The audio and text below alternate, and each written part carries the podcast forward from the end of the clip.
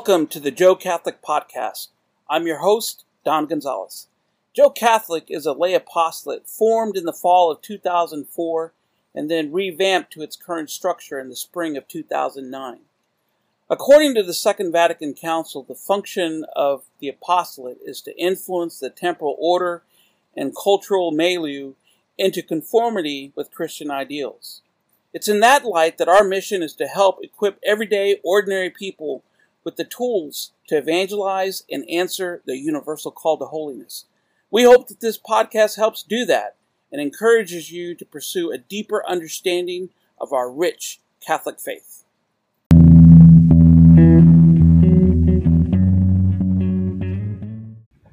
All right, so uh, with the time I have left, I will uh, venture to uh, share with you this uh, notion that the image and the apparition of Our Lady of Guadalupe is a mini Mariology course. Um, this was my final paper that I wrote. I'm not going to read you the paper uh, that I wrote for my Mariology class that uh, I think was kind of a gift. You know, I wasn't in, no. In fact, Mark didn't take this class because he graduated on time. Um, and but because I had to wait, uh, I got the opportunity to take this class, and it was actually it was a blessing. It opened my eyes uh, to our Blessed Mother in a way that I couldn't think possible. Uh, it has deepened my relationship with her. So um, I'm compelled to want to share some of the things that I learned with you because I think it's important. I think we underestimate the relationship that we should have with our mother. Now, some of you may have a great relationship with her. I, I kind of felt like mine was just kind of mediocre. Uh, and so uh, this course has helped me take it to the next level and really appreciate it. So, the premise of, of this talk is that the apparition of Mary at, um, as Our Lady of Guadalupe in Mexico in the 1500s uh, exemplifies her role in salvation history and demonstrates all of her unique privileges that the Lord bestowed upon her. And I'm going to break that down into three ways. One, the actual appearance itself, and talk a little bit about how that demonstrates some of those parts of that. Secondly, I'm going to talk about the miraculous image on the tilma as well. And, and this is the, an exact image. By the way, uh, there's actually one that's even bigger than this that would have taken up um, probably a third of the wall that the Sacred Heart had. And they told me that this image is actually a photo scanning of the real tilma uh, that they were allowed to do back in the 1980s while uh, Pope John Paul II was still Pope and um, allowed them to do that. And so that's why you see the there's a, a, line that runs through it. I think that's a result of the, the fire that took place. So anyway, so that's the second one, the, the actual image. And third, the spoken message that she gave to Juan Diego. I got an opportunity to read uh, what is believed to be the first narrative uh, written about the apparition. It was written in the 1500s, probably 10 years after the apparition itself, uh, by an actual um, native of the area. And interestingly enough, the, uh, the oldest known copy of it was just kind of found hidden uh, in a New York library. So it's a little tidbit. All right, so here are the, the many roles and titles that I intend to demonstrate uh, exist in this apparition. One, her divine maternity, in other words, Mother of God. Her immaculate conception, her perpetual virginity, her spiritual maternity, meaning she's our mother as well. The co-redemptrix, co-mediatrix, meaning that she's the mediator of all graces and her glorious assumption, as well as her divine queenship, meaning Mary, Queen of Heaven. All right? So let's start off with a little bit of the chronology of events, just to kind of contextualize things. The where, when, and how of the apparition. So she appeared to Juan Diego first, uh, so it was a series of appearances between December 9th all the way through December the 12th in 1531. All right, and I did some research, and it does turn out that this is uh, probably the earliest documented apparition um, um, that's uh, recognized by the church. So, um, when Mary appeared to Juan Diego, she appeared on a hill, and I, I, it's not important the name of the hill. I started to share that with you, but then you start getting into the Aztec language, and I didn't want to mess with that. Uh, she appeared on a hill that was associated with the Aztec mother goddess. Okay, that's important. Um, we believe that Mary did this in order to demonstrate that she's the true universal mother. That, that that's one of the reasons why she appeared on that particular hill you know, to kind of uh, squash or quash um, this notion of goddesses. Uh, and in fact, today, this is where the Basilica of Our Lady of Guadalupe stands. All right? When she appeared to Juan Diego, she appeared as a woman clothed in light. And this, should, this reminds us of a couple of things. It reminds us of her purity. It reminds us of one who shines with all the graces of the Lord of our Lord, which should remind us of the Immaculate Conception. Mary full of grace. Um, so it seems clear from just the way she appeared that she's uh, passing on this message that she is the Immaculate Conception. As we later on, when we um, take a look at the actual message that she gave to Juan Diego, it becomes more clear. So uh, during the time frame, during the time frame that this took place, um, it's right after the conquest by the conquistadores of uh, Cortez and the like in this region. So, for those of you that may be history buffs, uh, may remember that this was a, a time of tremendous human sacrifice. The Aztecs were brutal people. Uh, the Aztec religion consisted of human sacrifices, it consisted of cannibalism. Um, one of the interesting things that I uncovered as a result of the research for this paper is that uh, the nobles, the kind of the, I guess for lack of a better term, kind of the, uh, the Aztec priests who were involved in the sacrifices, would eat. The, they particularly liked the thighs of the of the sacrificed people, and they would dip the meat in a concoction made up of tomatoes and peppers. Sounds a lot like salsa to me. I can't make this stuff up. It comes straight out of the original narrative. So I thought that was just so interesting to me. I had to share it with you. Um, if you've ever been to Mexico to see any of the ruins, you will know whether you go to Mexico to uh, Tenochtitlan, or the Mexico City, or when you go outside of Mexico City to Cuernavaca or near Cuernavaca, where there are the ruins of Teotihuacan, which is where the big sun and moon pyramids are located. The sun god for this region was a serpent god. And when we think of serpent, what do we think of? Satan. Satan. You should immediately think about um, Genesis three fifteen. You know, and I will cr- create enmity between you and the woman, and she will crush your head. Um, there are a lot of images of Mary, particularly those of the Immaculate Conception, in which you see her with her foot crushing the head of the serpent. And in fact, the crescent moon that appears below her feet in the image is an image that is also associated with the serpent god. So, in a way, symbolically, you see her with her foot on top of the serpent god in this image as well.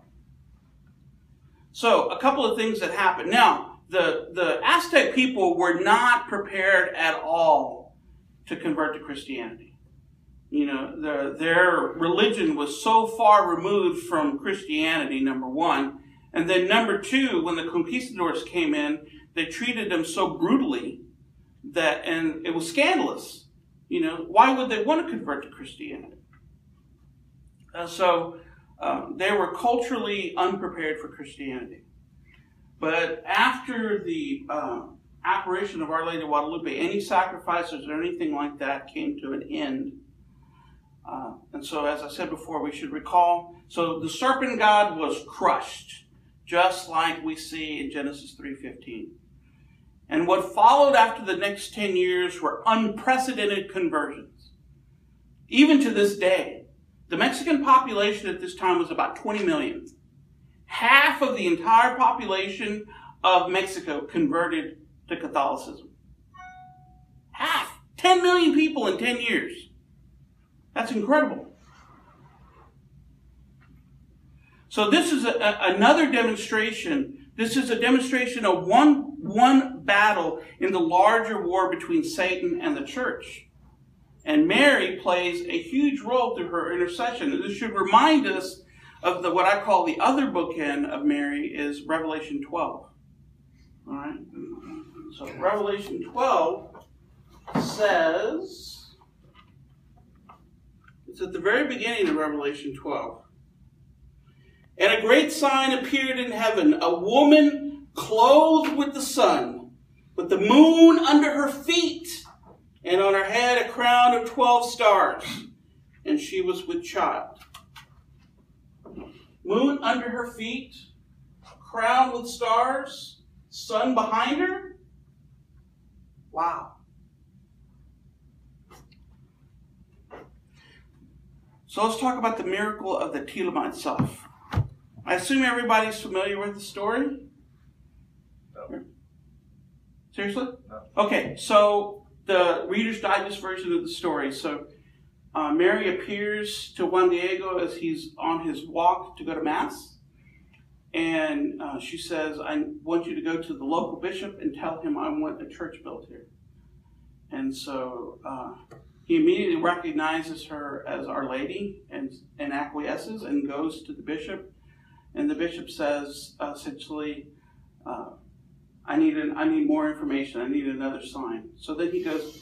So the next, so he goes mass. Next day, he's walking, and she uh, appears to him again uh, and says, "Go back and tell him I've, I've shared this information with you." Uh, in the course of walking to go see the bishop, actually before he could go see the bishop, his uncle, who he's living with at the time, Juan Diego was about 50 when she appeared to him. Uh, his uncle, who was older than he, was sick and was dying. And so, um, in kind of a funny way, uh, Juan Diego decides, I'm not going to go walk, just take the same path. I'm going to go around the hill because I don't want to. I don't want to see Mary and have to disappoint her. And she appears to him again. Uh, and I'm going to share a little bit about what she said specifically to him. And um, so she tells him again. He goes see the bishop. Um, he runs into a little bit of trouble about even getting an in to see the bishop. Um, and essentially, the bishop again says, Look, I, I, need a little bit harder evidence that this is really going on. So she visits him a third time, and she uh, next to her are uh, a bunch of flowers, including roses, that generally didn't grow in that area during that particular time of the year. And so he gathers them up a tilma is kind of like an apron made out of uh, cactus fiber. And he carries them together and he goes to the bishop. And so the flowers themselves is a, is a miracle. Okay, there, there shouldn't have been any sort of, of these type of flowers. And so he goes to take the flowers to the bishop and he drops the flowers down. And on his apron is this image of Our Lady. And then immediately the bishop falls to his knees and he recognizes that this is legit. Uh, so that's yeah, and so this happened in the 1500s, and one of the things that I was going to say, oh, it's, it's, fitting that we talk about this now, is that um, it was made out of cactus, and I, I want to say that it's the agave plant that they used the fibers from it to make these uh, the, the, the clothing, this type, particular type of uh, apron or tilma, and it should have deteriorated years ago. They've done a number of experiments uh, and the making uh, clothing out of the same material, and it didn't last very long at all. Uh, they've done all sorts of experiments over the years to see if it was painted. There's no way that you can paint with the clarity that this image is on that sort of coarse material. Uh, they've done some other research, now some microscopic research that if you look into the eyes, they've gone into the eyes and you actually see the image of the bishop and the court in her eyes. But there's no way anybody could have painted that. Uh, so the, the, the, details of it. So, um, so we discover some signs of her divine maternity. I mean, we've already alluded to the the light behind her, um, reading Revelation 12, the moon and the stars that cloak her head. Um, this the sash, the little black sash, is a demonstration. If you actually look closely, you can see she's got what we call it these days the baby bump. Okay, that she's pregnant, uh, and that's demonstration of her uh, divine maternity. Um, also, in reference to Revelation 12, that's uh, generally uh, the scripture that we view as the Mary Queen of Heaven is associated with Revelation 12, which also associated with her glorious assumption that um, you know that her body and soul are both in heaven. Um, as I shared with you earlier, the crescent moon is all is also demonstrated in almost all the images of Mary uh, as it relates to her immaculate conception, but it also has a tie-in to the serpent god that's there too. So it's got a double meaning, which often takes place uh, in Scripture when there are uh, prophecies and whatnot. That there two there are multiple layers of, of meaning. Uh, the other thing is that uh, if you notice, she she appears in a humble position. She's looking downward. She's not looking straight ahead. So um, theologians say that part of the reason for this is it's to demonstrate that she it's a posture of humility that she comes not as a goddess but as a messenger. Okay, and what's another term for messenger but mediator? So this ties into the notion of her being the co-mediatrix of our Lord, that she brings His message, she brings His graces.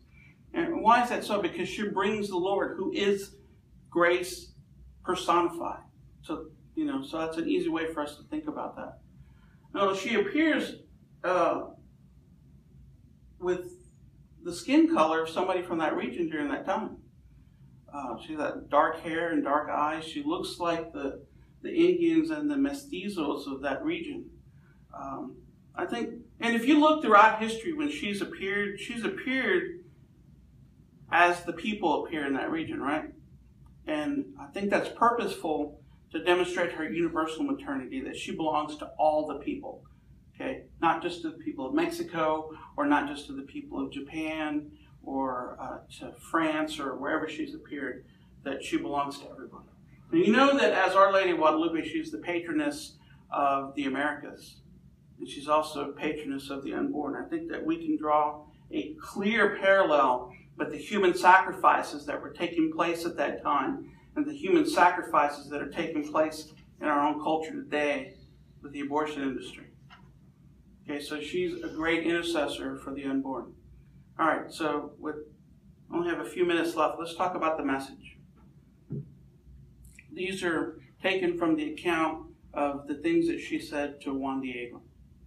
When she introduced herself, she introduced herself as the ever virgin mother of God. And the church teaches uh, about her virginity that she was a virgin before the birth of Christ, before the pregnancy, during the birth of Christ, okay, that she remained intact after he was born, and uh, well during the pregnancy and then afterwards as well. That she was. Uh, so that doesn't mean just that she didn't have any other children, but also means that she remained a virgin uh, throughout the birth, uh, meaning that she was not she was not corrupted physically.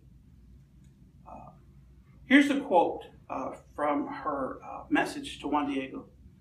Know for certain, my son, the smallest one, that I am the perfect and ever virgin Holy Mary, Mother of the true God, through whom everything lives, the Creator of mankind, the Lord of what is near and beyond, the Lord of heaven and earth. Of course, she's talking about Jesus there. Then she goes on to tell Juan Diego that she will intercede for all of her children. Uh, and again, this demonstrates her universal uh, maternity, but also demonstrates her, her role as an intercessor. You should think of uh, the second or third chapter of John at the wedding at Cana when she intercedes for the uh, wedding party. The wedding party is representative of us, right? You know, that she sees she perfectly sees the needs of the people and takes them to her son. Okay? And he never says no to her when she brings a need. Now, she's not going to bring a need that is bad, right? She's going to bring a good to him. And this is what she said to uh, Juan Diego. And when I read this for the first time, it, it gave me so much comfort. She said, Because I am truly your merciful mother, yours and mother of all who live united in this land, and of all the other peoples of different ancestries, of all those who love me, of those who cry to me, of those who search for me, of those who have confidence in me. There I will listen to their cry, to their sadness, so as to curb all their different pains, their miseries, and sorrow, to remedy and alleviate their suffering. And how does she remedy and alleviate their sufferings? By taking them to her son. So, in doing that, she's uh, implying um, she, two things. One, her role as the co redemptrix that we talked about at our last ses- session, calling to mind her role as the co mediatrix. Uh, I want to close with one final quote from her uh, apparition. This is what she says There is nothing for you to fear, nothing to afflict you. Let neither your face nor your heart be worried. Do not fear this nor any other illness. She's talking about the uncle's illness. Nor anything pounding nor afflicting. Am I not here? I who am your mother. Are you not in my shadow, under my protection? Am I not your fountain of life? Are you not in the fold of my mantle, in my crossed arms? Is there anything else you need? So, you know, when we were little and we were hurting, or who did we run to? You ran to mom. So run Lady.